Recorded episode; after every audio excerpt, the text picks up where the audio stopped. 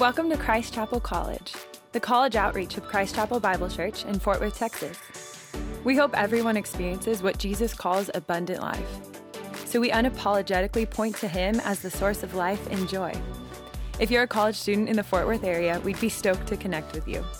Find out more at christchapelcollege.org and on Instagram at Christ Chapel College.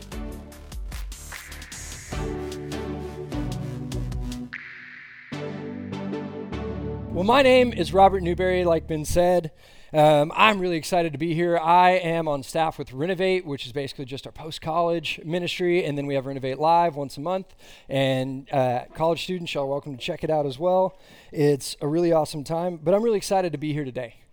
I'm really excited, as been said, to continue walking through the series in Hebrews um, where we see Jesus as this picture of a high priest, as this inter- intermediary between us and what it looks like for us to come to him, to draw near to him as Christians and as believers who now call on him as Lord. But before we get into that, a little bit about me. Uh, I grew up in Austin, Texas, and then for college, migrated up here to Fort Worth and went to TCU. That's right. So go frogs. Uh, part of the family. We love that. Um, I graduated in 2015 which I'm also aware is before most of you were in high school. And so that is cool and fun for me to now sit and think about and realize how old I am. But it's okay. We move on. We're great. Um, had some definitely had some exciting times happen in life recently. Um, the main one of which is that I got married this year. Yeah, it's awesome. I love it. Yeah, give give a clap for marriage. It's great. Um, but it's really it's really fun, and my wife is awesome. Dudes, 10 out of 10 recommended re- recommending someone marrying someone who is definitely above you like outkick your coverage shoot for it. Your wife should be better than you. It's just a fact. And mine is. She's great. Um, she's super patient super smart. Um, yeah, she uh, is really smart, like weirdly smart. Uh, on our first date, she was like, "Yeah, I was d- tired of wait uh, being on the wait list for Duke, so I just decided to go to Columbia for my master's. And I was like, oh, you're a different level of human than I am. That's great. Um, I applied to two colleges and just picked the closest one. So cool. We're a little bit different there. Um, but yeah, so she's great and she's super patient, loves Jesus a lot. And so I'm really thankful for her. But you would think, in me knowing that, I would be the husband who's on it. And I'm like, man, I really got to love my wife, got to celebrate her because she is so clearly better than I am. Like, I should be rolling out the red carpet, should be celebrating her, should be making sure that she feels as valued as I know that she is. I should do that, um, but I am sinful and fall short. And one of these times just so happened to be over this 4th of July break. So, my family has a tradition of going to this place called Port Aransas for every 4th of July. Um, it is Texas's version of a beach but Californians, it's not like your beaches. Um, it is basically kind of like the armpit of the Gulf. And so think about your beaches, just like add trash and anything you would find in like a mechanic's like pit. And there's a lot of oil and stuff in there, and it just, you feel dirty after being in it. So we vacation there, and it's great. And I convinced my wife to join us and go down there uh, with the family this uh, 4th of July. And it was a ton of fun, and it, and it actually ended up being really sweet got some time with my parents, um, and we hadn't really got to see them a lot because of the pandemic and everything. We were trying to stay socially distant. So we just got some quality time, and it was really great. But it just so happened that my wife's birthday falls on that 4th of July weekend. Her birthday is July 2nd, and so we got to celebrate it while we were down there. And so called my mom. I was like, hey, let's go out to a nice dinner. It'll be really great. We'll celebrate her. It'll be good. And so we did. It was a good time. And then my mom pulls me aside and she goes, Hey, we would love to buy Sarah some stuff. Like we would just love, you know, she's our daughter-in-law now. We want to just make her feel welcome. So we would love to like get her some stuff. So we'll take y'all shopping tomorrow. How about that? And I was like, great, this is awesome. Uh, and it was just super sweet. My parents didn't have to do that. They were really kind. And so they took her shopping, got her all this stuff. And while we, while she was going, like just having her shopping spree, going crazy with it, uh, I was thinking in my mind, I was like, cool presents are done. Like, presents, check. My parents got them. And so, like, cool, we're balling on a budget as a newly married couple. Um, I hear some of you laughing right now, so you know where this story's going. Hang with me, I'll get there. Um, but yeah, so in my head, I was just like, great, presents are good. We're checked. And so just continued on with the rest of the weekend, got back home, went back to life as normal.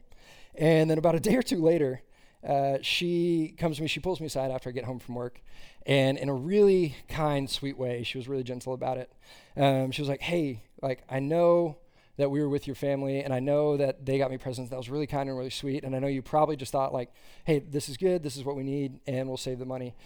But it just would have been nice to like have something from you, like have some acknowledgement that you got me something, that you were thinking of me, that you were planning forward for this. And uh, then she like, you know, broke down a little bit, and I was like, no, crap. The first one is a husband, and I missed it. Oh, it wasn't it wasn't great. And I immediately apologized, and I was like, I am so sorry. Like that is on me. I dropped the ball. That is 100% my fault. Like I should not have done that. I should have thought and prepared to be like, yes, you're my wife. I am so happy to celebrate you. I'm so thankful that you're here. So, hey, I was thinking of you. Here's this. Like, apologized for it. And she was super gracious and forgave me. And my favorite part about that is I got to stay being her husband. And what I mean by that is that, like, I didn't fear that, like, she was going to walk away because I dropped the ball. Like, the nature of our relationship didn't change. I got to stay pursuing her, loving her, and like having that access as her husband. And it, it's this really sweet blessing because we have that covenant. We took these vows to say, like, hey, we're going to be man and wife. We're going to pursue each other through thickness and thin. Through each other's sin, we're going to love each other and push each other to Jesus. And so I had a confidence to say, like, okay, I'm going to wake up tomorrow and she's still going to be here. Like, all our stuff isn't going to be gone. And I'm going to be like, oh, no, I need bath towels again. Um, and yeah, like our relationship stayed the same. And I was able to go back to her as her husband. And in the same way that I was able to still approach my wife as her husband, we have an opportunity as those who are Christians to approach our God as sons and daughters. We have a confidence to go before him. We have seen we see this theme in Hebrews about Jesus being this high priest which was an intermediary between God and us. And he is a compassionate, patient high priest that allows us to draw near to him. And so we have this confidence in our relationship if we're in Christ to go before him.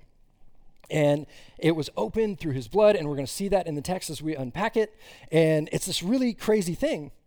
But if you're like me and you're thinking, like, okay, Jesus opened this way, he did this really incredible thing where he paid the sacrifice that I owed, and then he gave me his righteousness, he brought me into new life. Things are going to be easy now. Like the God of the universe made a way. He opened the door for me. He brought me into his this relationship with him. So I'm going to be cruising now. Like life is going to be good because the God of the universe has got me. And I think that, and I think what I attribute to God's got me is that my life is going to be easy. It's that everything from here on out is going to be smooth sailing because God is there for me.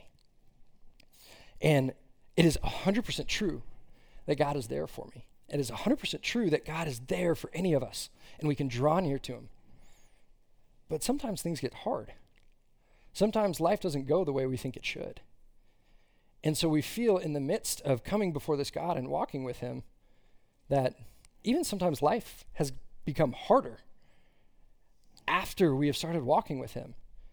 And so we start to question hey, what is this really about? Like this drawing near to God, this coming and walking in relationship with Him, I thought it was supposed to do something, and it just hasn't. And so, if you're like me, you maybe have asked the question, like, is it worth it? Is it worth it to keep walking with a God who says, I serve and I give my life to you and you save me from my sins? But life still has its ups and downs you know, maybe you lose friends. Maybe school is really hard right now. Or maybe since we're about to head into the break, you're kind of nervous about going back home because life back home wasn't so great. Or maybe you get some unexpected news, like a parent's divorce or friend going through a really hard time. And all of a sudden you start to ask, like, hey, what is this about? And that's what we're going to get to walk into today is answer that question of what do we do when we feel this difficulty of life weighing down on us? And what do we hold on to? Like, how do we grasp for something that we can count on in the midst of this relationship? And so we're going to be in Hebrews 10. If you've got your Bibles with me, open up uh, to Hebrews 10, verses 19 through 22. That's where we're going to start. And so, just to recap, as we've been going through the series, we have seen this picture of a high priest, like I mentioned. And this high priest was meant to be an interme- intermediary between God and man. He was the one who's supposed to speak for the people and then deliver the word from the Lord back to the people to guide them, to direct them. And he was supposed to offer sacrifices for sins for the people. And so we have seen in this book that Jesus is that high priest for us now. And so look with me in the text. It says, Therefore, brothers, since we have confidence to enter the holy places by the blood of Jesus, that is through sacrifice on the cross, by the new and living way that he opened for us through the curtain, that is through his flesh. And since we have a great priest over the house of God, let us draw near with a true heart and full assurance of faith, with our hearts sprinkled clean from an evil conscience and our bodies washed with pure water. That's what I was talking about in this opportunity that we have now as sons and daughters. If you are in Christ, we can draw near to our God through the sacrifice that Jesus, the Son of God, has made. And that is an incredible, awesome gift. But what do we do once we've drawn near and life still gets tough? Lean in here with me in verse 23.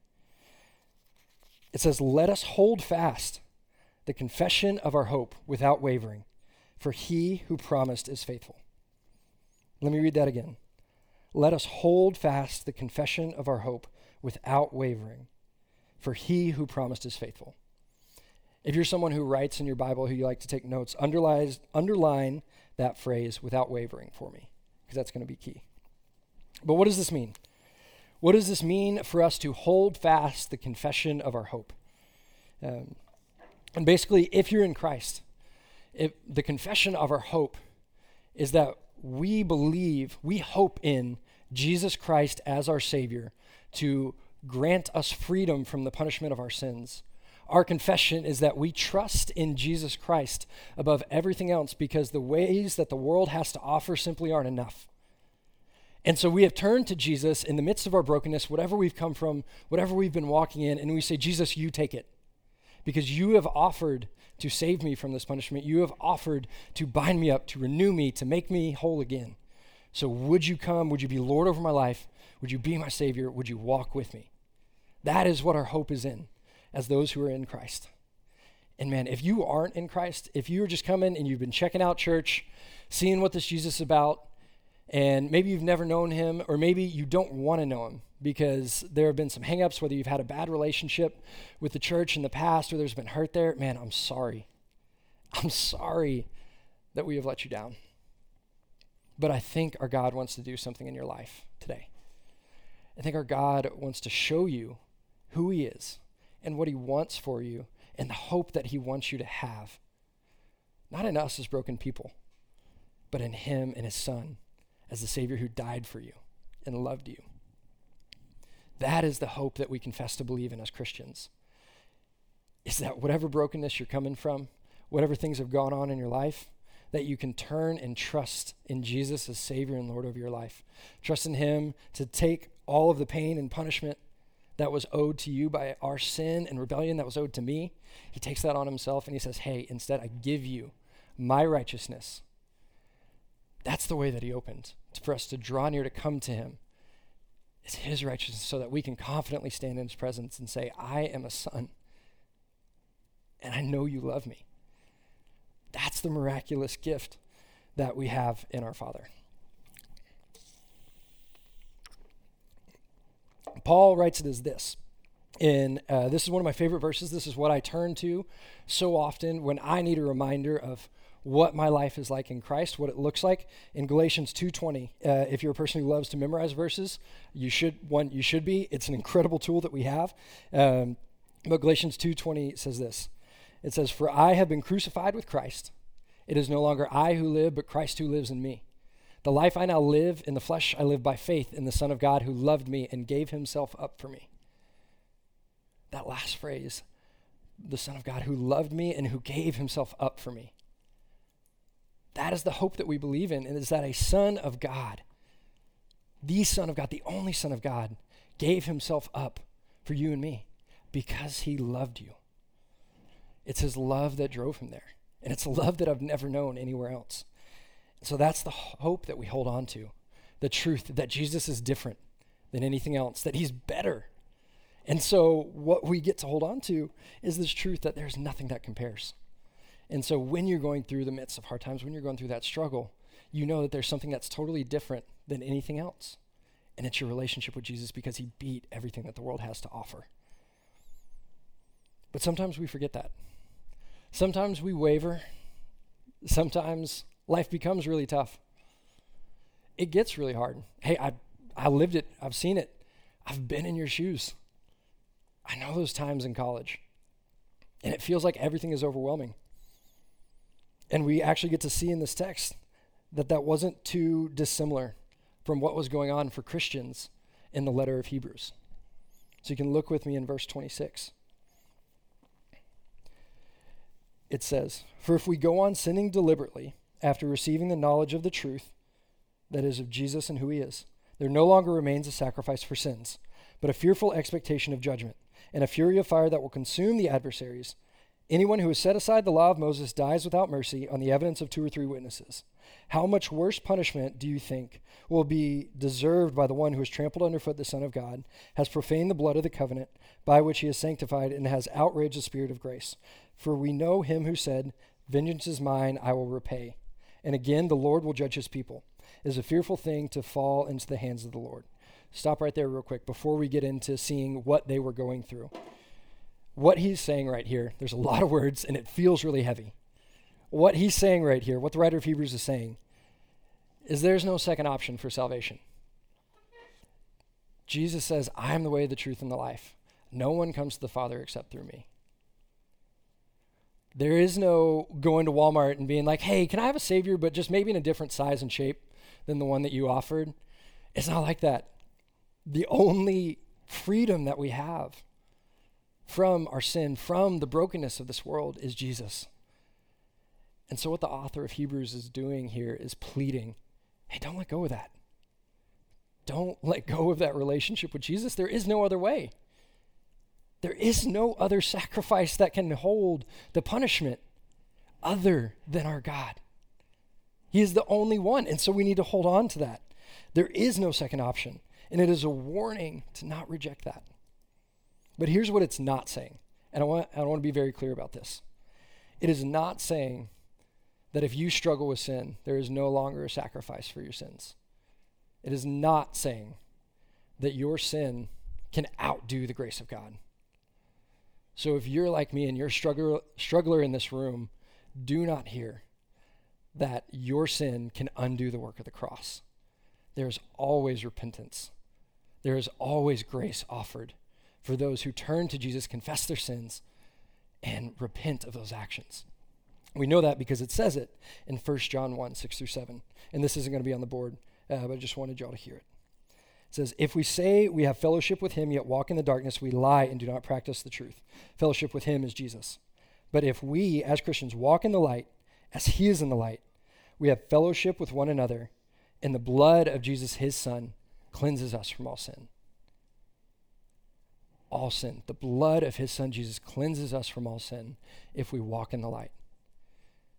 So, brother, sister, if you are struggling, know that there is forgiveness know that there is always grace for whenever you turn, whenever you want to walk away from that brokenness. Jesus always offers a handout. What the writer of Hebrews is doing here is pleading don't let go of that Jesus.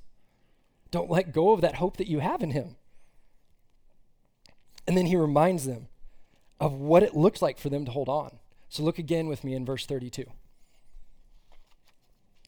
But recall the former days when, after you were enlightened, that is, after you knew Jesus, you endured a hard struggle with sufferings, sometimes being publicly exposed to reproach and affliction, and sometimes being partners with those so treated.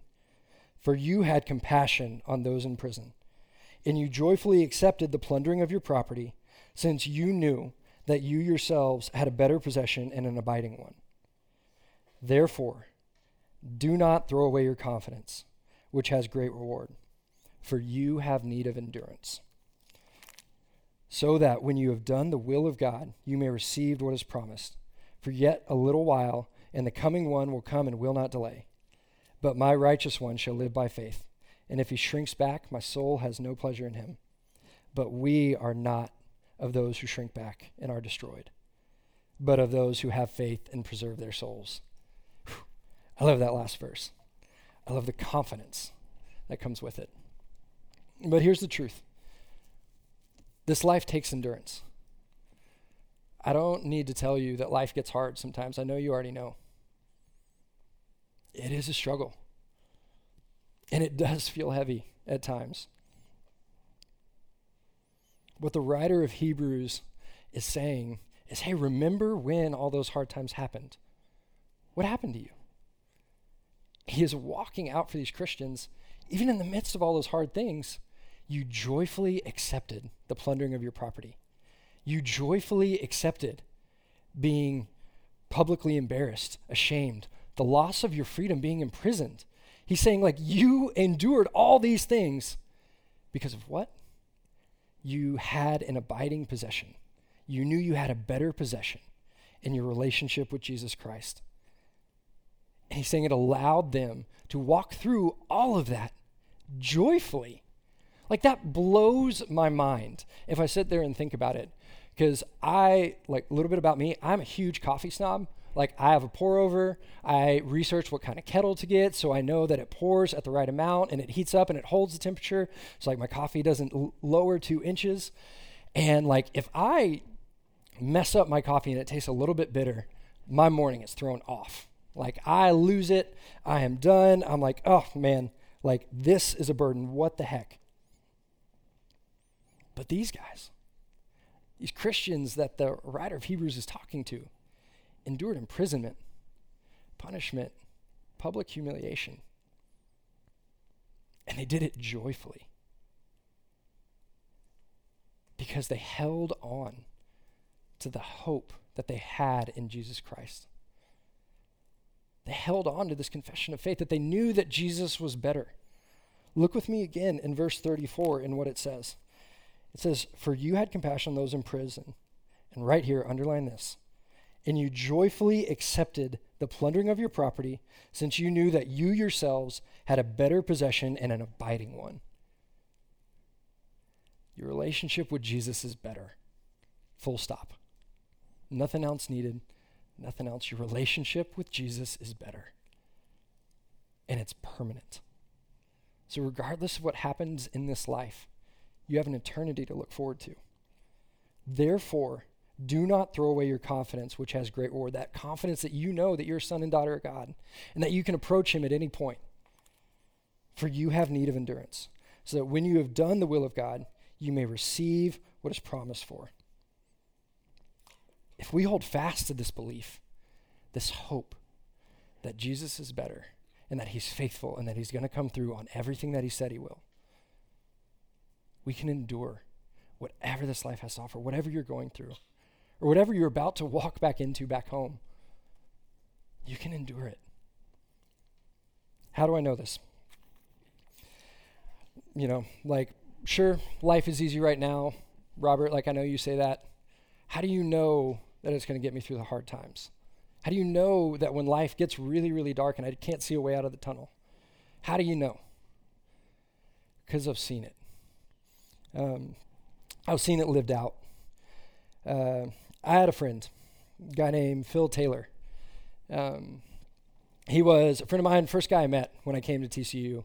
Uh, I was second floor Clark Hall. What up, Clark Sharks? Is that still a thing? Yes, my people. I love it. Um, I was second floor Clark. I lived in a one story house at home, so I didn't know that when you're on the second floor of something, everything echoes a lot for the first floor. And so I played lacrosse growing up, so I had a lacrosse ball. I was just bouncing it on my floor in my room, being an awful person to live under for like 30 minutes straight. So like Phil has the most patience of anyone I've ever known. And I was just bouncing it on my floor continually for a couple days. And then finally, he throws open this door and he's like, "Dude, what are you doing?" And I was like, "What?" And he's like, "I live under you." And I was like, "Oh, my bad." Um, but it kicked off this great friendship. And uh, the best way I can describe, yeah, crazy, right? Like I annoyed the guy for like a week, and then he's like, "Cool, you want to be friends?" And I was like, "Sure." Um, you seem like a good dude. Uh, and the best way to describe Phil was if y'all have ever seen that old football movie, Rudy. Um, Phil was Rudy. He was a walk on at TCU, and like every time, uh, like we were blowing somebody out, uh, we would get a crowd chant going, like Phil Taylor, and like we'd go nuts for like the one play he'd be in. He would just block. He wouldn't get the ball or anything, but he would just be there, and man, we'd love it. And we graduated college, uh, and then we decided to live together as roommates. And so we started living together. It was great. Like you know, you of course you go through the whole thing of like, oh, like you're don't do your dishes and like you're you stay up way late at night. Like, cool, we'll figure this out. Um, so we were doing that, uh, and we kept just going through life, and we were climbing up our respective careers, going about this whole adulting thing, and it was great. Um, and then all of a sudden, Phil kept getting really tired, and he wouldn't go out with us as much. He would just kind of hang around the house. Um, and you know just kind of like lost a bunch of who he was and he ended up starting to get sick like couldn't really eat food so we went to go get it checked out and uh, you know i waited for him like i was at work so i didn't really have to like worry a ton about it but then uh, he gave me a call after he got out of the doctor's office and he had cancer and yeah uh, it hit me like a ton of bricks i was like okay, we're to deal with it. We're to fight it. The prognosis was okay. They thought it was stage two or stage three. So we're like, all right, cool. We'll deal with it. We'll get through it. And so Phil started chemo. He was a champion. Like he was just like, cool, you know, I've talked to people with this. Like it's like a year, year and a half, and then I'll be back to life. So I just got to like, you know, stay focused, stay faithful in this time, and we'll do it. And so he did. Went through the chemo. Didn't really ever hear him complain. And so completed that and he was set to have his surgery to remove a piece of his intestine where like the original tumor was and that would be the end of it he'd be done we'd be good. And so they get in there for the surgery and uh, they end up not doing it. And when he told me why my heart just sunk it's because when they opened him up to do the surgery they found that it had spread not only to the rest of his intestines but to his stomach to his lungs and to his heart. He was now in what they called experimental trials, and the diagnosis was terminal. They start throwing around words like, we can try this or we can figure this out. But as a 24 year old man, you don't expect to hear those words. And you don't expect to watch your friend go through that. Especially when just two years ago he was, you know, on the field for national television running routes, being a wide receiver. Doesn't make sense. And so we started walking through that and going through the experimental trials, and they were doing crazy things to his body. And it was just wrecking him. Um, and I started asking him, I was like, Phil, are you okay? Like, surely you've got to be mad. Like, I would be cussing up a storm. Like, I would be losing my mind. I would have broken our TV by now for sure. So I would have had to apologize to you for that. So, like, where are you at? Like, what is going on? How are you doing, brother? And he said something that I'll never forget. He said, I've been really okay with taking all the blessings that God has given me for so long. Why would I doubt his goodness now? I have been so fine to take the blessings of being born to a good family, getting to play the sport I love, getting to chase my dreams, being provided for. Why would I doubt him now? And that persisted. That confidence, that holding fast that he had, continued all the way until his last day. You know, a few of us got to gather around with his family and we got to say our goodbyes. We got to pray over him. And his mom had the idea, because um, it was Phil's favorite thing, to say the Lord's Prayer. You know, Our Father who art in heaven, hallowed be thy name. Because um, he had done it with all of his football teams. He had done it with, you know, it was just his favorite thing because he got to do it with his brothers and sisters, his community. And so we spoke it over him. And if you've walked with anyone who has cancer, you know that at the end, they're pretty much kind of comatose.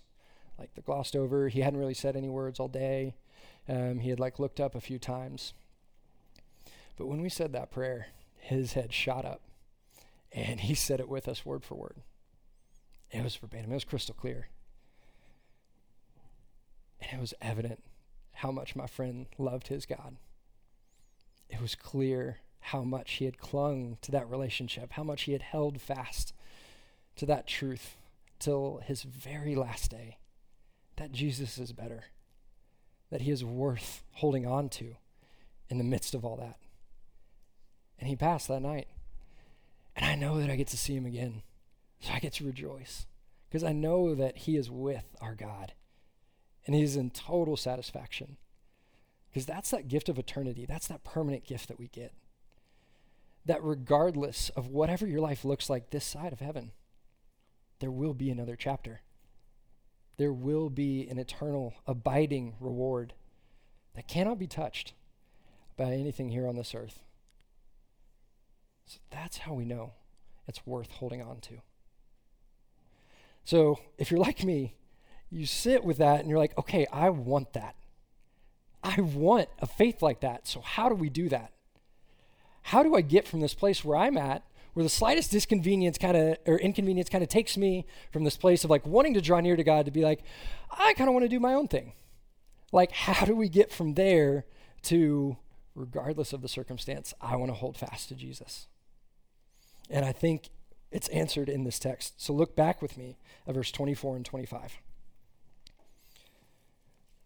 And it says, Let us consider how to stir up one another to good works, not neglecting to meet together as is the habit of some but encouraging one another, and all the more as you see the day drawing near. So, the first way, number one way to hold fast your relationship in Jesus, to walk closely with Him, is to stay in community. Stay in community. Because what community does is it keeps your eyes from being solely focused on your problems. When those li- or when those life circumstances hit, when those challenges hit, Community reminds you that God is doing other things. Community reminds you that there's good and there is hope outside of whatever you're going through. Because when I'm on my own, y'all, I fail a test. I feel like the world's ending. You know? Like, I say something awkward in a group of friends and no one laughs and I try and make a joke. I might as well think my life is over. Like, I'm like, oh my God, I'm never talking again. But community is the thing that reminds us that, hey, there's more to this. Like, there is good that will come. There is another day. You get another shot. So stay in community. And I know some of you are introverts in this room. Um, I'm not, if you couldn't tell by the everything about me. Um, but I know there's some of you who are just like, hey, I need my alone time. That is great. I am not talking about recharging. I am not talking about whatever you need to do to get alone with Jesus. Like, do that. Have that freedom. Enjoy your time alone. But don't isolate don't intentionally pull back from this community and go it alone. Like, I know it's a temptation. I know that thought comes in of like, I just need to handle myself. Like, I just need to focus on me, get myself right, and I'll be good. You're going to miss what God wants to do in your life if you try and do it all yourself. Stay in community so that they can remind you to trust in Jesus. And then the second point, closely tied to that, is let that community encourage you. Let that community encourage you. Be honest about where you're at. Don't put on the facade of, oh, I'm good, like nothing's a problem. Like, actually tell each other what's going on, how it's hard. You know, like walk with each other and be reminded of how good God is by the other people around you saying, like, oh man, I'm seeing this happen in my life, or I'm getting to do this. Be let that community encourage you. And then if you're not the one going through those hard times, you be that person who walks closely with someone who's having a hard time. Like, don't sit there and be like, oh, my life is great. Like, I'm good. I'm cruising. Go find those people. Like, go find someone who's struggling. Like, that's what the, these Christians did that the writer of Hebrews was writing to. It said they joyfully, they had compassion on those who were in prison. You think you're having a bad day? Try jail. And these guys were joyfully going to meet with them, to walk with them. So go be that community. Go live that out so you're reminded of what a good gift it is to love each other and walk in that fellowship and feel that connection in that community and know that you're not alone. So let that community encourage you. And the last one, is focus on Christ. It's simple, but it's massive. Focus on that reward that you have, that faith, that relationship that you get to cling to. Without it, there's nothing to hold on to because this life is chaotic. It's a roller coaster, it's up and down. But Jesus is constant and he's permanent.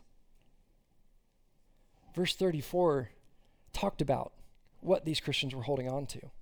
It was a possession that was far more valuable and abiding or permanent. Your relationship with Jesus can't be touched by anything. So focus on that and let that give you the hope. Hold on to that. Let that give you the hope to know that whatever you're going through in life, it can't overcome that.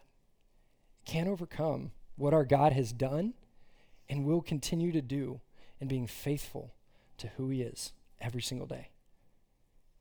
That's what holding on looks like. That's what I want. I want to know how to hold on in that way. I want you to know what holding on that way looks like. Because that is what gives us that hope. That is what no wavering, a confidence to draw near to the God of the universe looks like. And that's how to be steadfast in our faith. That's what I want. Let me pray. Father, God, you are good. God, you are good in the midst of any circumstance of our life. God, I don't know uh, what's going on in this room. I don't know how many burdens, I don't know how many hardships exist. But I know you are over them all. And I know your Son is faithful to us in the midst of them all. God, you have not left us. Your word says that we have a confidence to go before you, that you will always be there for us, that you will never forsake us. So, God, would we trust in that? Would we hope in that and hold on to that? Because there is nothing that can compare to our relationship with you. So I pray that as um, as we walk into whatever this next season is, whether we're nearing in on graduation, whether we're going back to a home life that isn't so great, or we're nervous about next semester, God, I pray that we would seek you first. Pray that we would hold fast to our relationship with you. That in the midst of all the chaos, in the midst of whatever we want to run to or feel is overwhelming us in the moment, God, I pray that we would trust in you and that you would put it on our hearts to be the people who are that community, who love each other, who are compassionate, who are kind, who are faithful to run to a hurting friend and encourage them and pick them back up. God, I pray that you would make us those people that point each other to you so that we can have hope, so that we can rejoice in the midst of the hardest of times. And that way the world around us can see how good you are. Because that's our heart. Is that we would show a little bit more of the goodness of a relationship with you. And we would rejoice in that. It's in Jesus' name I pray. Amen.